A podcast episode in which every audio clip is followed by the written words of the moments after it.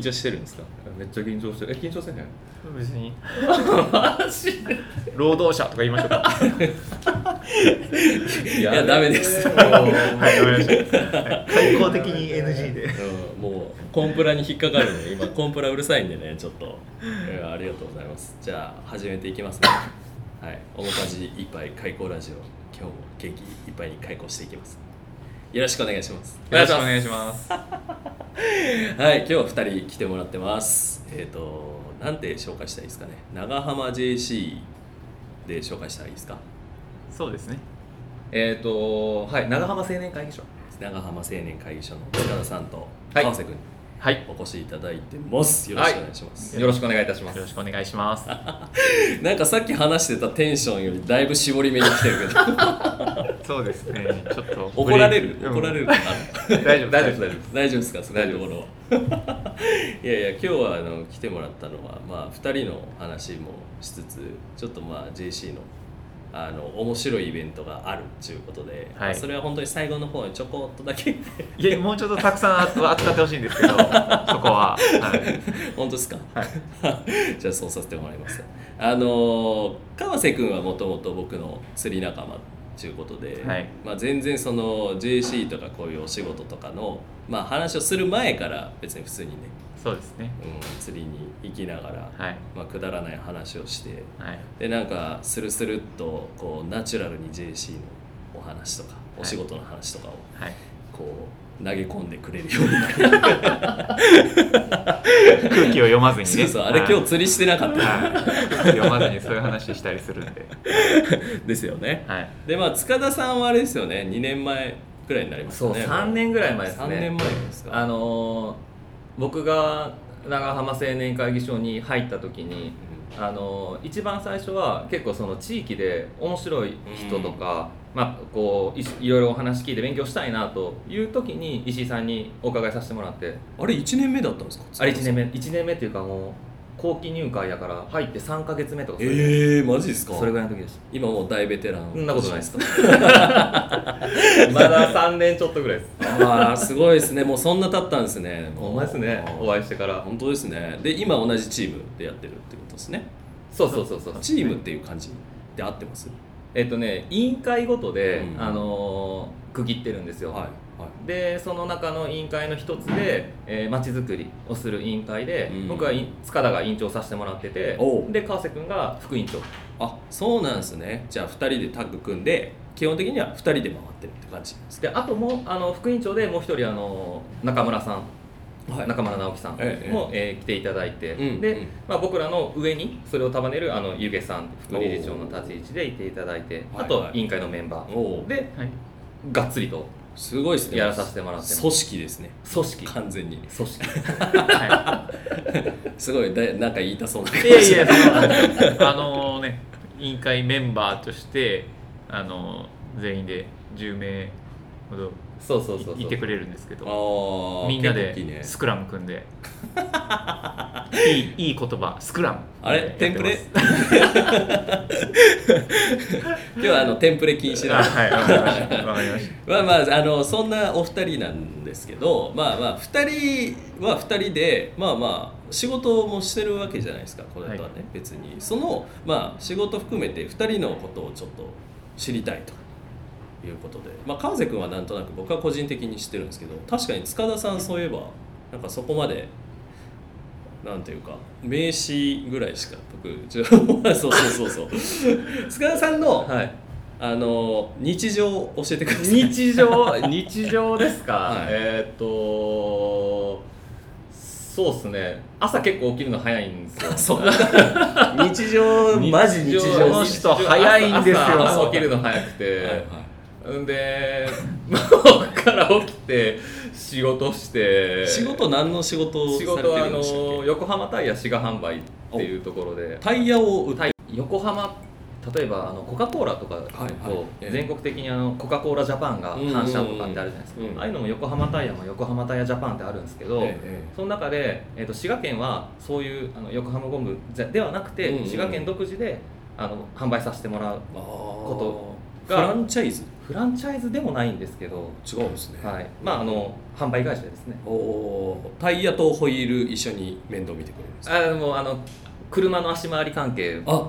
何でもみたいな。塚田さんに相談すればよかった。彼あの重い重い鉄鎮のタイヤに変えて運転しにくいしにくい。なかなか手、はい。まあそそおしゃれなそのあたりはママっていうねやってるんですけど。そうですね。あそうのか。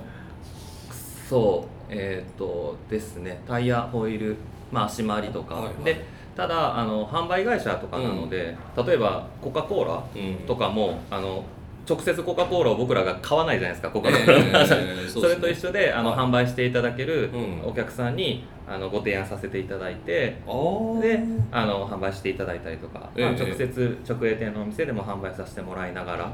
お店はどこにあるんですか？お店は、えっと風の町あの向かいとかあの警察署の近く。えそうなんですか？にお店っていうか、まあ、うちの本社と営業所があって、はいはいはい。あと彦根立東大津にそれぞれ営業所があって、えで滋賀県の、えーとまあ、全域を、えーカバーするって言ったらあれですけれどうん。もそこに行って横浜タイヤの、まあ、価値をお知っていただいて販売させていただくと。おちょっとテンプレ入ってきました。ね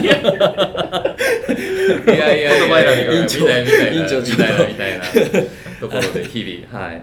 ありがとうございます。そうなんですね。いやいやあの初めて塚田さんの素性をちゃんと知ジですか？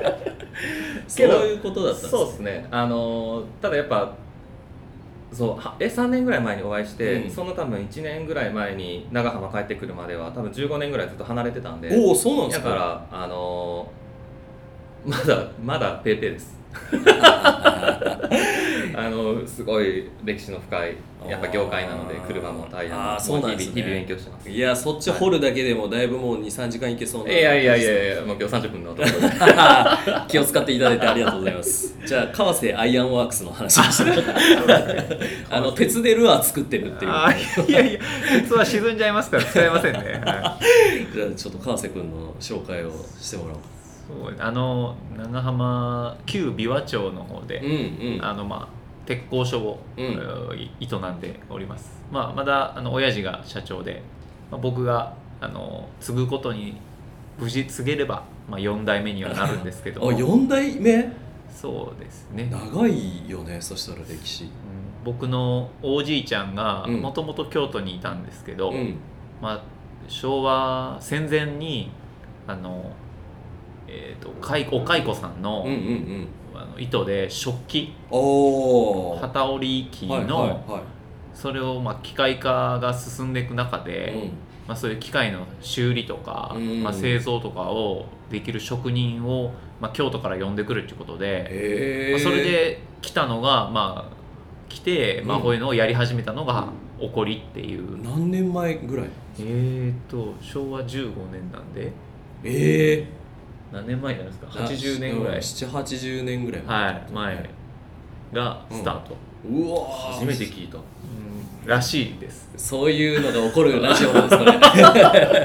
初めて聞いたわみずたいな。ーっとねあの、まあ、この半年濃いお付き合いしてきたと思ってたんですけど、うん。初めて聞いた。そう。だからなんか長浜のねその、うん。なんていうかちりめんとか、うん。それこそ石井さんがいろいろうん。関わってらっしゃるね、あの変わってらっしゃるって。シルクの関係とかも。なんとなくこう僕のルーツというかああれにこう感じながらなんか最近もううんあで、まあ、結局、うん。あの鉄工所とはいえあの機械の部品を作ったり削ったりとか、うん。溶接したりとか、うん。あと機械を作ったりとか、まあ、そんなことをしてる会社なんですけどなんで鉄工所っていうとあの建物とか建て方とかよく言うんですけど、うん。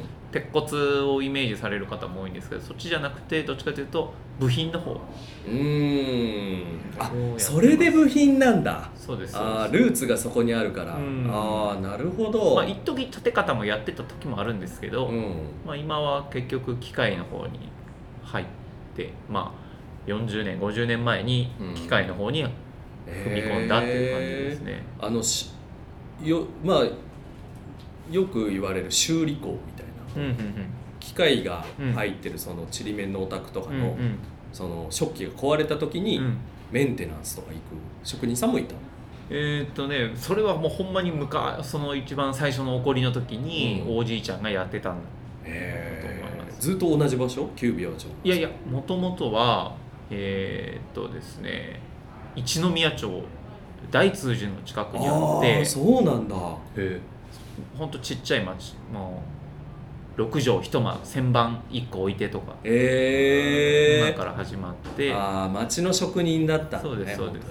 でここから今あの楽市の近くに移転して、でそこからまた今20年ほど前に琵琶町の方に移転したっうていう。ーん面白い。いやそうなんだ、ねやっぱりねまあじいちゃんまあおじいちゃんじいちゃん親父とあるといろいろありますね。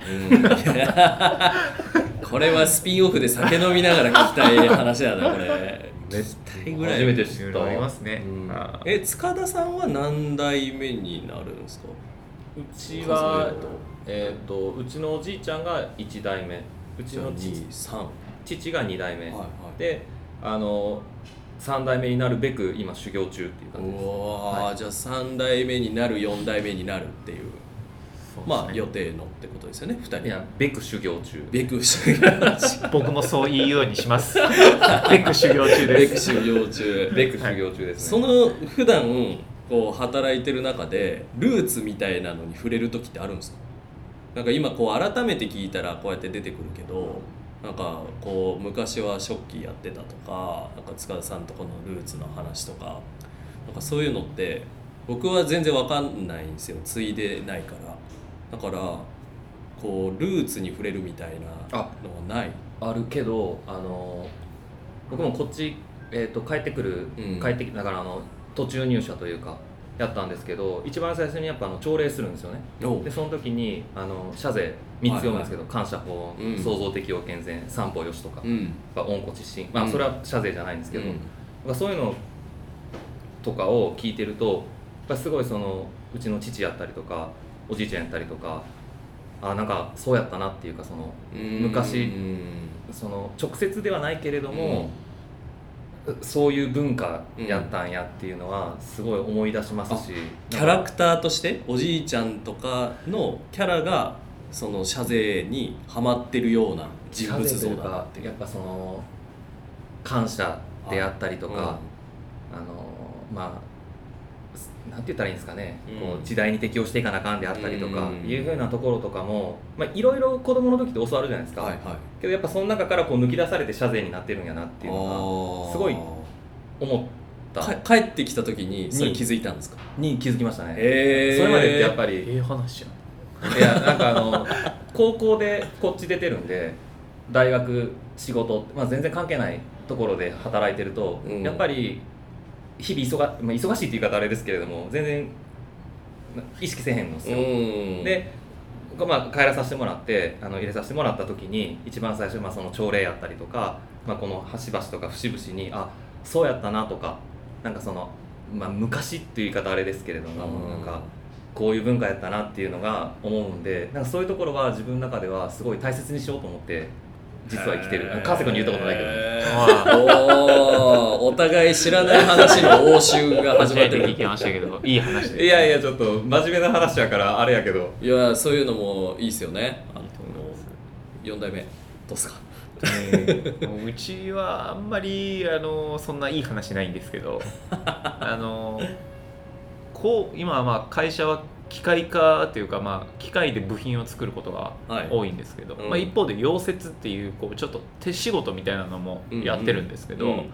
あの工場の隅にですねあのそれこそおじいさんおじいさんが自分で作った工具がいっぱいかかってるんですよ。トンカチとか、あのそれこそまあもう製管道具っていうんですけど、うんうん。もうねハサミみたいな形したもんであったりとか、あの山ほど並べてあって、うん。まあ、今ほとんど使わないんですけど、うん。まあ、年1回2回ぐらいはああの工具を取ってこいって言って親父が言うんうんうんで、うん。それに触れるとああまあこれがなんかルーツでまあなんかあのこう時代とともにこうあの技術は進んでいくんですけどそういうなんていうか昔の人の手作りの道具とかそういうのをこう見るとああまあ大事にせなあかんなとか、うん。まあ、ルーツは大事にすべきやなっていうのをうん。道具から伝わってそうですね。まあ、使ってるものだしね。うん。確かに、うん。それはちょっと待ってもらっていいですか？なんかねマイクの調子がおかしくて。カットで。おおいあのよかった話カット。塚田さんのところまで入ってる。川瀬君のはい再開しました。すいません。まさかのハプニング、はい、川瀬君のめちゃめちゃいい話の途中で。大丈夫です。言い切りましたね。本当言い残したことなはい。い大丈夫です。いやいやあの道具からね、はい。あの伝わってくる、まあ、先代のルーツみたいなそうですね。話ですけど、はい。まあ、これで、まあ、2人はお互いこう、まあ、それぞれのこう自分のルーツの中でこう、まあ、自分のストーリーがあって帰ってきてで、まあ、仕事してってやってるじゃないですか。で、まあ、長浜青年会議所にこう集まってきて周りの人たちもやっぱりそういう人たちじゃないですか。こう何代目とか。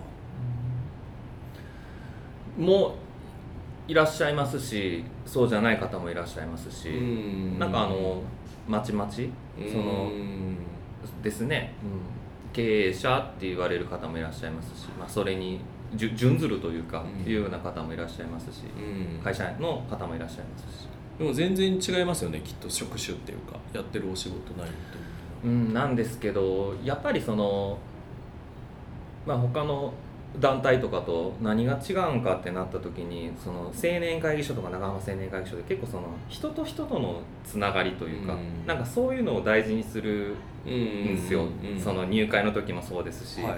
どこどこの会社やからとかっていうのもまああるんまあそれも多少あるんかもしれへんですけどそういうのよりかはなんかこういざ実際入ってみると、まあ、個人対個人のつながりみたいなところなんでうん。あんまそういう仕事がとかいうふうなことは、うんまあ、話はするんですけど意識はししないですね。そうなんですよね、うん。結構なんか仕事をしてる人たちの集まりだから、うん。割とそういう話をメインになんかすしてるとこなのかなっていうイメージがあったんなんですか結構仕事の話もまあする時はするんですけど、どっちかっていうとそういうことよりかはなんかあのおか大人の部活動みたいな。感じ大人の あのメインではい。部活って、なんやろな高校の時とかって、はい。あのあれじゃないですか。勉強じゃないですか、はい。じゃあ部活って何のためにやるのって言われたら一言で言いづらいけど、はいはい。価値あるもんあじゃないですか。でこれを大人になった時に、まあ、メインは仕事やとした時ーに、まあ、プラスアルファで、まあ、楽しめるものって言ったらあれですけど、うん。そこを通じて、まあ、自分が、まあ、ちょっと硬い言い方すると成長できるも方やしなんか友達とかもね部活でできたりとかもあるじゃないですか、まあ、そういうふうな位置づけなんかなと、うん。でじゃあ何するのってなった時にまあ多分後半ちょっとぐらいは PR させてもらおうと思うんですけど あの街づくり的な、まあ、事業とかイベントやったりとかはいそういうところにのなんていうんですかねを通じて、うん。まあ、楽しみながらやっていきましょうみたいないうような感じですかね。2人はなんで入ったんですか？入会したんですか？そもそも。川瀬君。あまああの僕も あのすごい歯切れ悪い。いやいやいやいや。めっちゃフォローしてる あの親父が、うん。あの昔お世話になってたんで、うん。あのまああの僕も知ってはいたんですけど、うんまあ、ちょっとなかなかあのプライベートな問題問題問題じゃない。こととかもあってちょっとあのお誘いを受けてはいたんですけど、うん。ちょっと入るきっかけがなかったんですけど、うんまあ、ちょっとあのふとしたいあのことから、うん。まあ、入ってみようかなっていうもう何のあのあれもなく特別な理由もなくポッと足を踏み込んだっていう、はそんな感じです僕は。ああそうなんですね、はい。あそうあ塚田さんもそんな感じですか最初僕もうちの父が入ってたのであのへー。別になんていうんですか正直長浜青年会議所とかうん。JC っていう存在は子供の時から知ってたんですけど、うん。何をしてるっていうのも知らんかったんですよ、うん。ただまああの入ってくる年齢的にその入るまあ年齢制限40歳までとかってあるんですけどなんやったらやっぱいずれは入るんかなと思ってた時にあのいろいろな先輩方から、うん。まあ、今ちゃうかというふうなお話をいただいて、そう初めて石井さんと会った年の8月7月はい。6月ぐらいに入ろうかなっていう、あれなんですね。こうお父様がやっててでこう入るみたいなのは結構自然な流れなんですか？いやそうでもなくって、多分たたまたまやと思いますよ、うん。割とただ長浜で商売やってる人って、まああの昔からですけど結構入ってらっしゃる方非常に多いんで、うんまあ結構ふるいにかけたらまうんうん。あ親父もやって入ってたねっていうだけの話で、け結果やと思いますね、うん結果。あーそれが多くなっていくと、うん。僕なんかは親父に入った方がいいとかうん。入らん方がいいとか、うん。そういうのは一切言われてない言われてなくって、まあ、まあお前が決めろやっつって。あそうなんだ。わしはわしでやったしお前はお前でやりたいと思えたらやったらいいしあの何も言わんから、うん。うん自分で判断せえっていうのがお誘いを受けた時のへえな何も言わんって言って言われました。たアドバイスすることはないって言って。や。自分で考える。自分で考える。うん。ああそうなんだ、でしたね。えー、なんか親父さんの影響とかが、まあ、多少なりともやっぱり働くのかなって思ったりもするんですけど、そうやって聞くと。そんなことはないんですか、多分結果やと思いますよ、うんメンバーのたまたまやと思います。うんみんなもそういう方々何人かやっぱいらっしゃいますけどうん。多分みんなそんなことないと思います。親父から言われたから入るとかあのうん親父の背中を見て入るっていう感じでは多分みんなないと思いますね。ああそうなんだ、まあやりたくてまあとかもそうだしやっぱさっきの川瀬君の話もそうですし、まあ、最終的には自分というか多分その親父がとかってなるとそれって多分会社としてみたいなうん。いう風な感じになるんですけど、まあ、きっかけはどうであれ僕も入ってみて思ったんですけどほんまここ個人対個人というか、うん。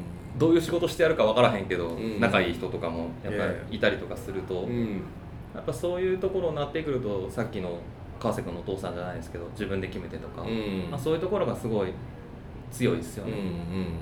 うん、お二人はこう会社を、まあ、これから継いでいかれるようにまあやってベクベクね。ベク修行中。ベク修行中じゃないですか、なんかこうしていきたいなっていうのはあるんですか？自分が継いだ時に自分のルーツがある会社をこうしていきたいみたいな。どうですか？委員長。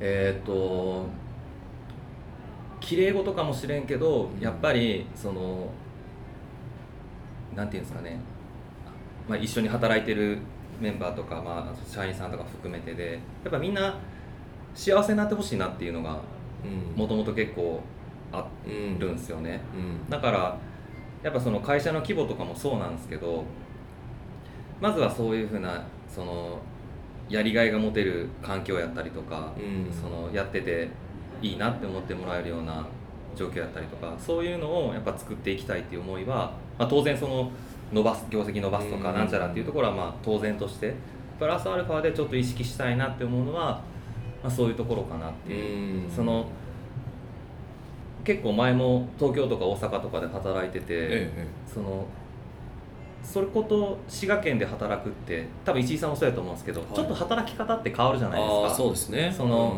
より言ってしまったら生活生活に近いというか、うん。仕事は仕事ってどっちかっていうと都会の方が分けやすい、うん、うん、食住が近いですよね。そうそうそうそうそうなんですよ。うん。だからよりその働いてる環境がプライベートに近いからこそ、まあ、できることは限られるんですけど、うん。それでもやっぱその仕事っていうところで時間長くいてるんやったら、うん。まあ、僕も含めてこう楽しく仕事ができるようにしたいっていうのはすごい思ってますし。うん、居心地いい場所をこもしらえていくって感じしですかね、うん。別にそれがその時辛かったとしても、うん。結果楽しかったらいいかもしれないじゃないですか、うん。部活動とかでもめっちゃ一生懸命やって、ねうん。優勝したらその時に初めて楽しくなるとか、うん。まあ、いろいろ楽しさのベクトルはあるんですけど、うん。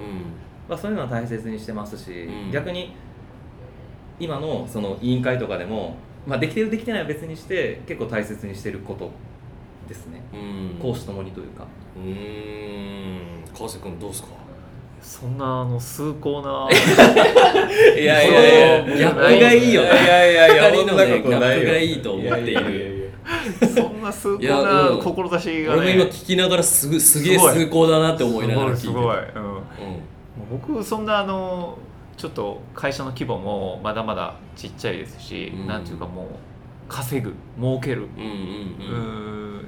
まだまだそういうフェーズなんで、うん。まあ、ただあの、えー、と会社のその理念というかあれが、まあ、お客様の思いを形にっていうのでやってるんですけど、うん。あの技術屋なんうんで、やっぱりあのそまたそれの集団、うん。職人集団なんでまあやっぱり技術力で評価される会社になりたいっていうのがあのあるんで、うんうん。まあ、うまいことその時代のニーズ、あのいつまでも古い技術じゃなくてあの新しい技術をこっちが提案して生み出していけるような、まあなんかあそこに頼んだらなんかしてくれるっていう、まあ、技術者集団のうん。会社になりたいなかっこいいね。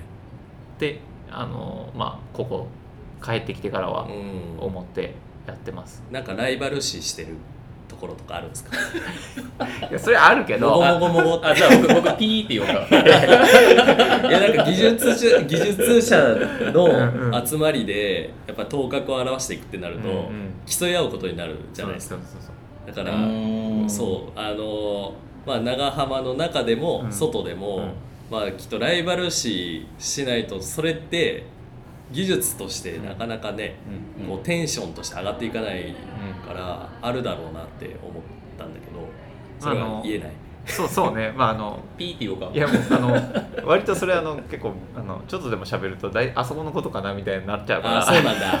あー。やめとこで割とあの湖北の、うん。まあ、言われることで湖北のそのあのなんていうか地質あの気質っていうかあれで、自分でできることは自分でやるっていううん。感じで、あのそうなんだ。あまりね横のつながりってないのよ。へえ湖北のこういう業界も。あそうなん。割と南の方あの草津とか森山とかうん。宮口とか、あっちの方行くとみんなねよく似たことをやってる会社ってあのオープンでこれ助けてくれんかとか、あのあこれあの時やったやつやけど誰々さんのやねっつってこううん。持ってったりして、へこうえねなんかシンジケートじゃないけど、みんなで一緒にあの一つのものを作るっていうかもうよくある話なんだけど、うん。へー湖北はないのななんで？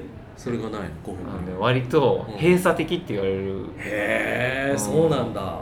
だからなんていうかうん。あのよく似た会社ってたくさんあるんだけどうんうん。割とみんなこう残って独自でね。独自でうちがややったんねみたいな。へええお客さんの取り合いにならないなるよなる なるなる。めっちゃ大変だよねそうだから競合が多い、あー。まあ、ある意味鍛えられるといえば鍛えられるんかもしれないけどへえ面白いね。結構ね湖北ってそういう地域なんですよ。でもさ市場はやっぱり日本自体の市場が広がっていかないという限界があるでしょ、う。んある。であの市場はどっちかというとしぼんでいく方向だと思うんだけど、うん。そうなると、ん。形を変えないと結構やっていきづらくない？業界として。そうそうだからあの僕の会社なんかはいつ今までやってきたことだと結局競争相手今はその IT とか、うん。えー、とそういう影響で競争相手のその裾野がものすごい広がってるの。もうメールル一本飛ばせば仕事ができるから今まではじし長浜だったら長浜の工場におお願いした、うん。えー、と図面を持っていった、うん。えー直接話をした。やけど今は、えー別に長浜から東京の人にも安く作作れるんだなとか言ってこう広がるからうん。どうしてもこう競争相手がもう,、うん。すもうほんと10年前5年前よりも格段に広がってる、そうなるとやっぱり付加価値をもっとこうつけてやっぱうちにしかできんもんとか、うん。もうちょっとあのお客さんが面倒くさいところまで一緒にやってやりますよってしないと、うん。なかなか頼む理由がね。そうなかなかなお客んさんが嬉しいことって何やろうっていうのを、まあ、これでも多分どこの会社も考えてるから、みんな、うん、それを夜中まで考えてで疲れたら釣りに行ってるわけだねそうです。琵琶湖の糸を垂れるだけで癒される。夜の2時ぐらいからね。そうそう。でもすぐ帰っちゃうんですよ。あそうなん来て15分ぐらいで。もう23頭したら釣れないっつって。えー、あじゃあほんまに精神安定剤的にそう投げてる。そうあの数頭したらもうそれの薬何錠飲んだみたいな感じで一緒。一緒。いやもうか本当面白いですよね。いやいやありがとうございます。い。いややねこうねむっちゃまだ聞きたい話いっぱいあるんですけどまあ一応ざっくり30分ラジオなので、はい。あの最後ちょっと告知を2人からしてもらって締めようかなと。思います。あのほらほら譲り合ってない 流暢にあのこれお客さん来るかもしれないんであのですね。面白く話せる方。まあ面白く話せるのは川瀬君ですけど まあちょっとあの話を最後にありがとうございます,、お願い。しますはい。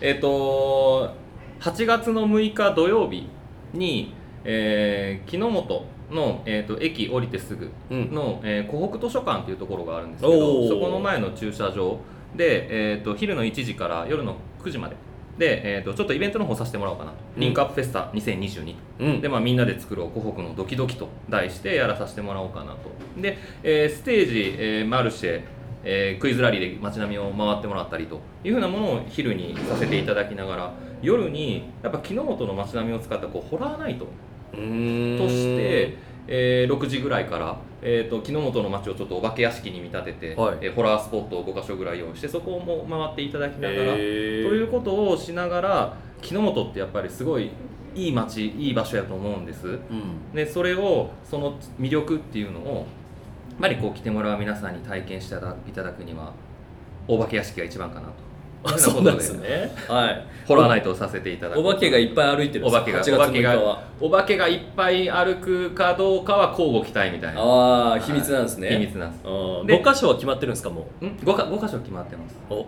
ちなみに参考までどんな場所なんですか？5えっ、箇所、とね5箇所は、うん。えっ、とまず木之本塾さん。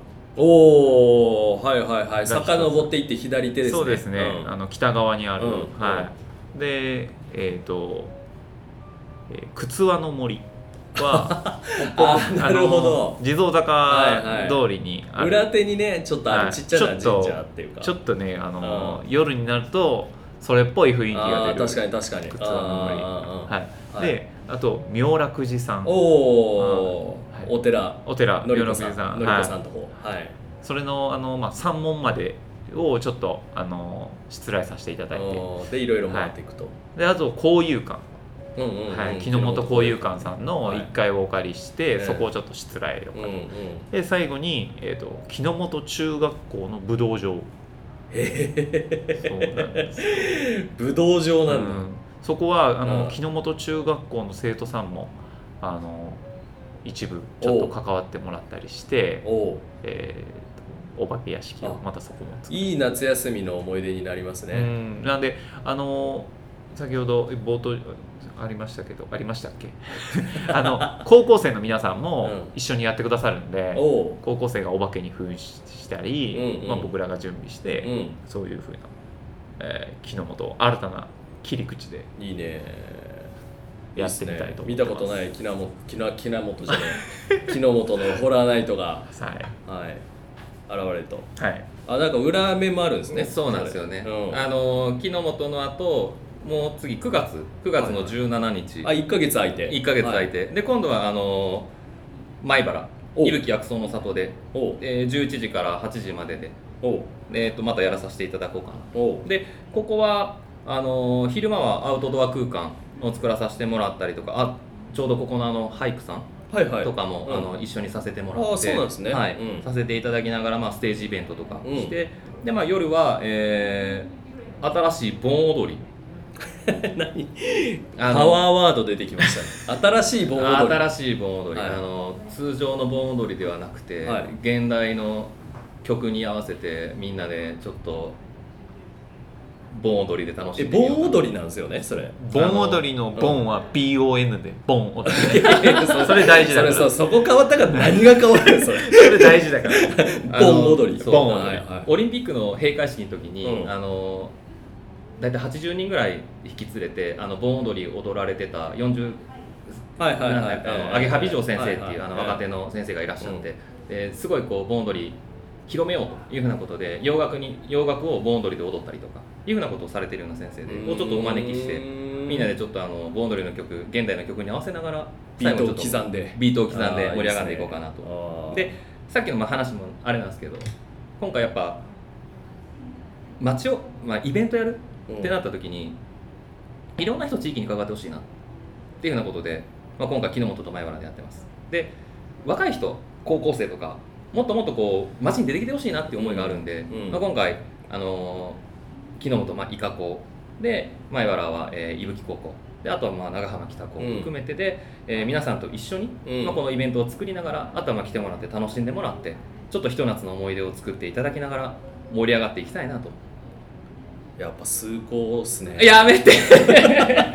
やめて。崇高ですか？やめて。うん崇高っすよね。崇高ですかいやいやありがとうございます。そうですね。あのーまあ高校生中学生とかあのーみんな若い子とかもまあこの機会にいろいろ街で新しい遊び方楽しみ方できたらいいですね、はい楽しみにしてます。もうインスタとかもあるんで。あ本当ですか、はい。あじゃあじゃあリンクに貼っときますんで。あほんまっすか？はい。あぜひ教えてください。はい。多分それ見ていただいたらあこんなんなんやなっていうのがあわかりました。はい。はい、じゃあそんな感じで話足りないけど締めますかね。